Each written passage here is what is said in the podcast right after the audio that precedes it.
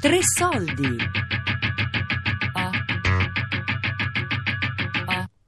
A Passo D'Uomo, la riscossa dei Clochard. Di Elisabetta Ranieri.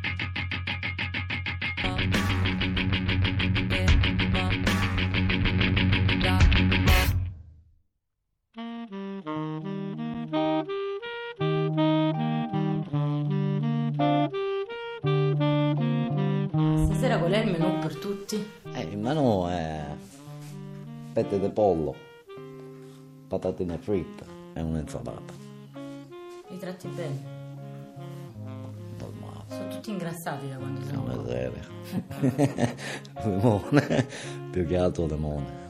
A me manca un po' il calamore. In sei mesi. Eh, ma se arriva, eh, se mangia quattro piatti di pasta, certo.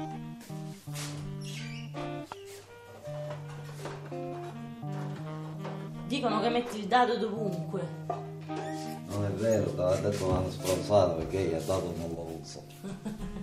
Io il dado lo uso solo per fare un risotto.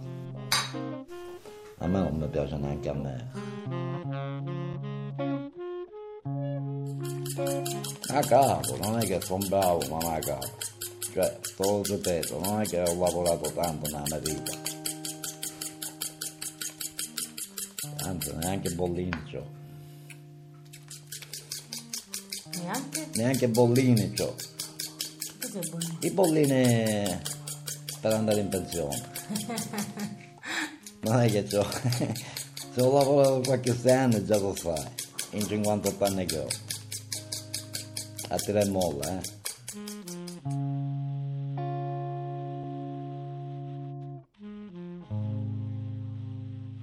Quando lentamente la vita ricomincia, torna la voglia di amare, che ha forme insolite ed inconsuete.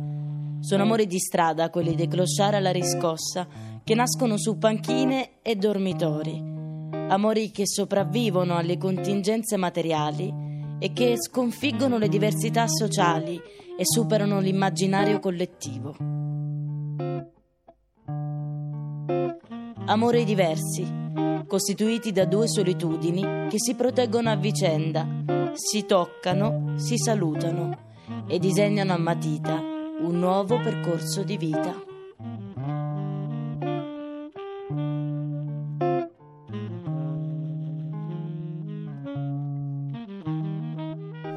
La mia fortuna sai qual è stata? Che facevo un delinquente. Però in carcere ci sono arrivato quando avevo trentuno anni. Fai conto da, da quando avevo sedici diciassette anni fino a trentuno. Vivevo d'esperiente e non mi ha mai fermata la polizia, non, non mi ha mai. E quindi mi sono fatto alcune cose. E poi sono, per esempio mi sono comprato tre case. E... I miei figli andavano vestiti bene, avevo una bella casa arredata, una tre ne avevo. Che... Eri sposato tu? Ero sposato, sì. E tua moglie sapeva come quello che facevi? Sì e no?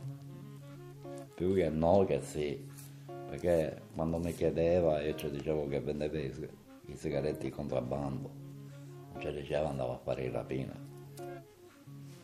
E quindi mia moglie lavorava... Lavora ancora, eh, lavora a scuola, fa l'inserviente a scuola. Quindi adesso... avevate il suo stipendio più quello che tu sì, con le furti, rapine sì. facevi.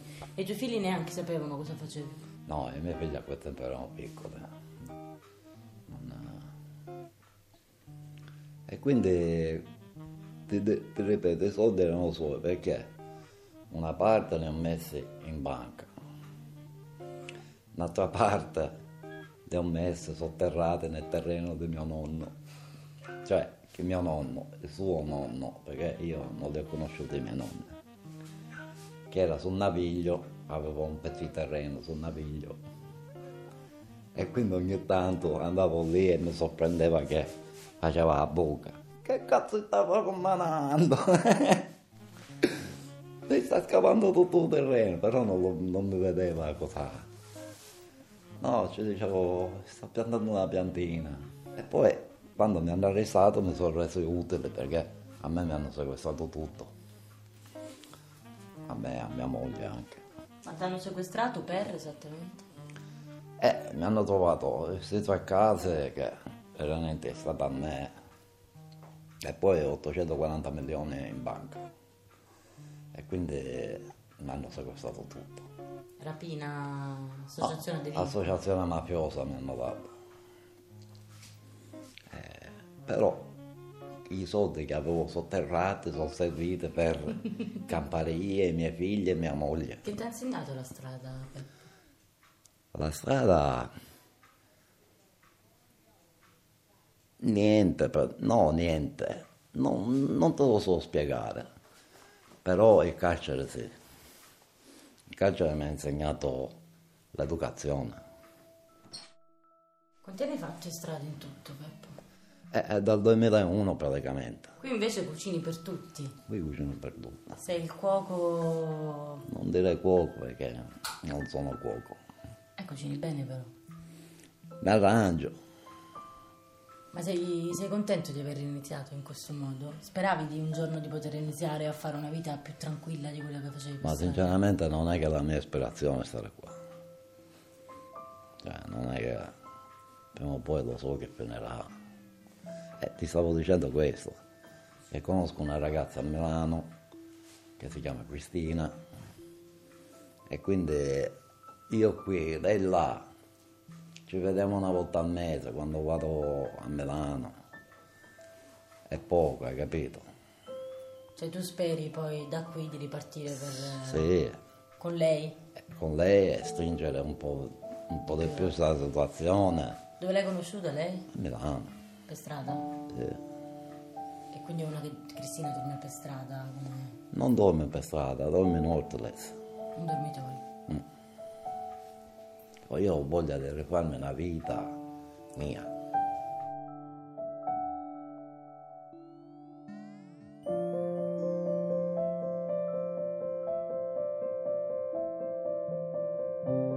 Tutte le persone che sono passate tra, da questa esperienza hanno lasciato, a tutti quanti ha lasciato qualcosa di positivo, non sono tornati nella stessa situazione. Questa è la cosa positiva. Poi ognuno ha preso... a modo suo questa esperienza, è nata, sai, non è, dici siamo arrivati, abbiamo fatto tutti quanti un, no, colloqui, passaggi, screening, sai le classiche forme, no, molto eh, istituzionali di fare, è stato molto non spontaneo perché non è che è partito tutto così senza, c'era un progetto dietro, ma era molto sullo stile del... come voglio dire, vogliamo chiamarlo lo stile dei Clochard alla riscossa, dove c'è, un, c'è una volontà di uscire dalla strada, di riscattarsi, di venirne fuori con le proprie, con le proprie forze, credendo in loro stessi poi alla fine, no?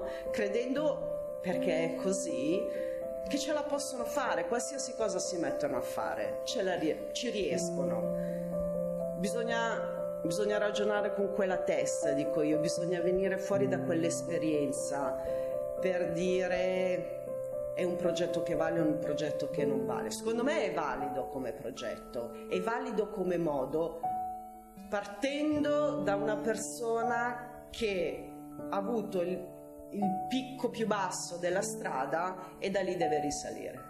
Venire fuori dalla strada ma con la loro ehm, con il loro modo di essere, non li stravolgi, non li cambi, non, non vai a modificare la persona. Poi alla fine l'essere essere in strada fondamentalmente è perdere tutto ciò che è eh, un'esistenza dignitosa, casa, lavoro, diritti.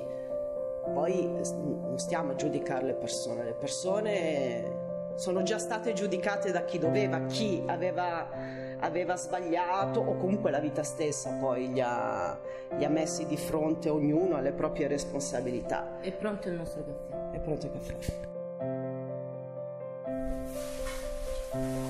Caffè? Tu cucini il caffè?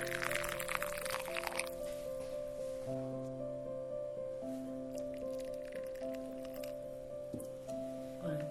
Confesso che questi rumori qua sono fighissimi.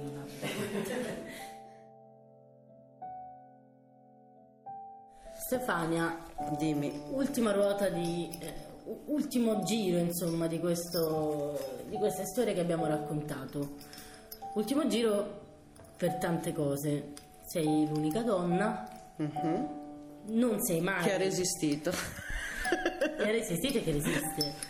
Non sei, non vieni dall'esperienza diretta della strada, non l'hai mai provata. Mm-hmm. Tu però arrivo ad un certo ar- arrivi punto. Prima in realtà, cioè arrivi mm. quando Andrea mm. era ancora in strada. Mm-hmm. E ti innamori, mm.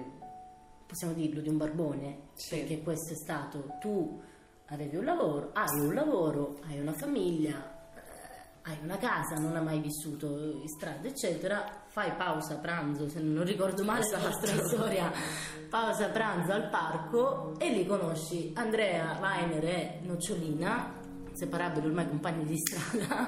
Era l'angolo dove loro si prendevano un po' il sole e facevano, esatto, la pausa, dove, diciamo, la facevo anch'io, dove prendevo il sole anch'io. Perché? Rispetto al, al colpo di fulmine non c'è un perché.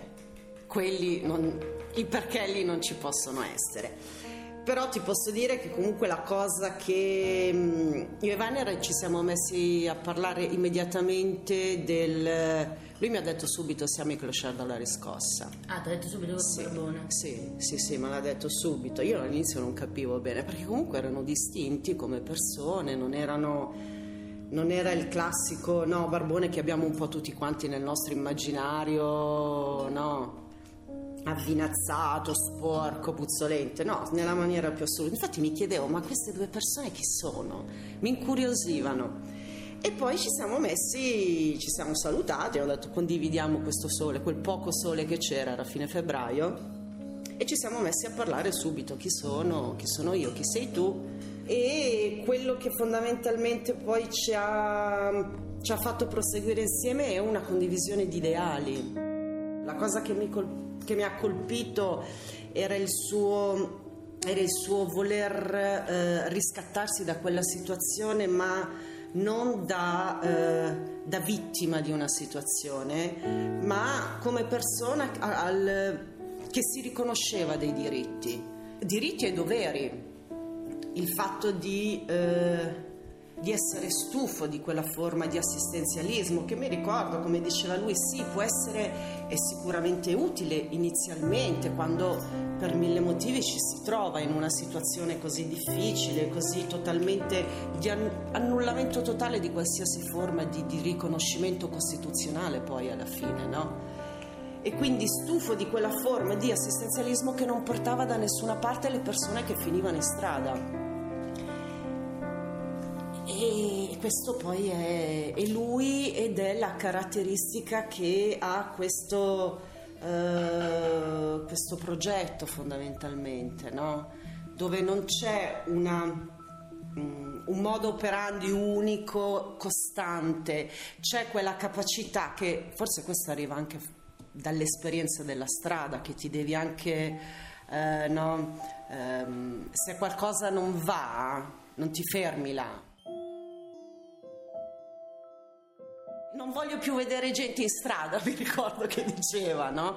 Un'utopia, forse è un'utopia se pensi che non è possibile. Credo che poi nel momento in cui la vita si, ri, si rimette un po' in gioco, riprende un po' la sfida con te stesso, allora è una cosa che ti, ti permetti di nuovo di provare, no? Ti concedi ancora la, il, um, il coraggio e il diritto di riprovare a sentire sentimenti, ad innamorarti, a, e la necessità di provare ad amare.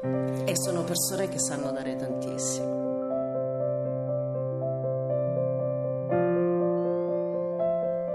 A Passo D'Uomo, la riscossa dei Clochard, di Elisabetta Ranieri, a cura di Elisabetta Parisi, con Daria Corrias e Lorenzo Pavolini.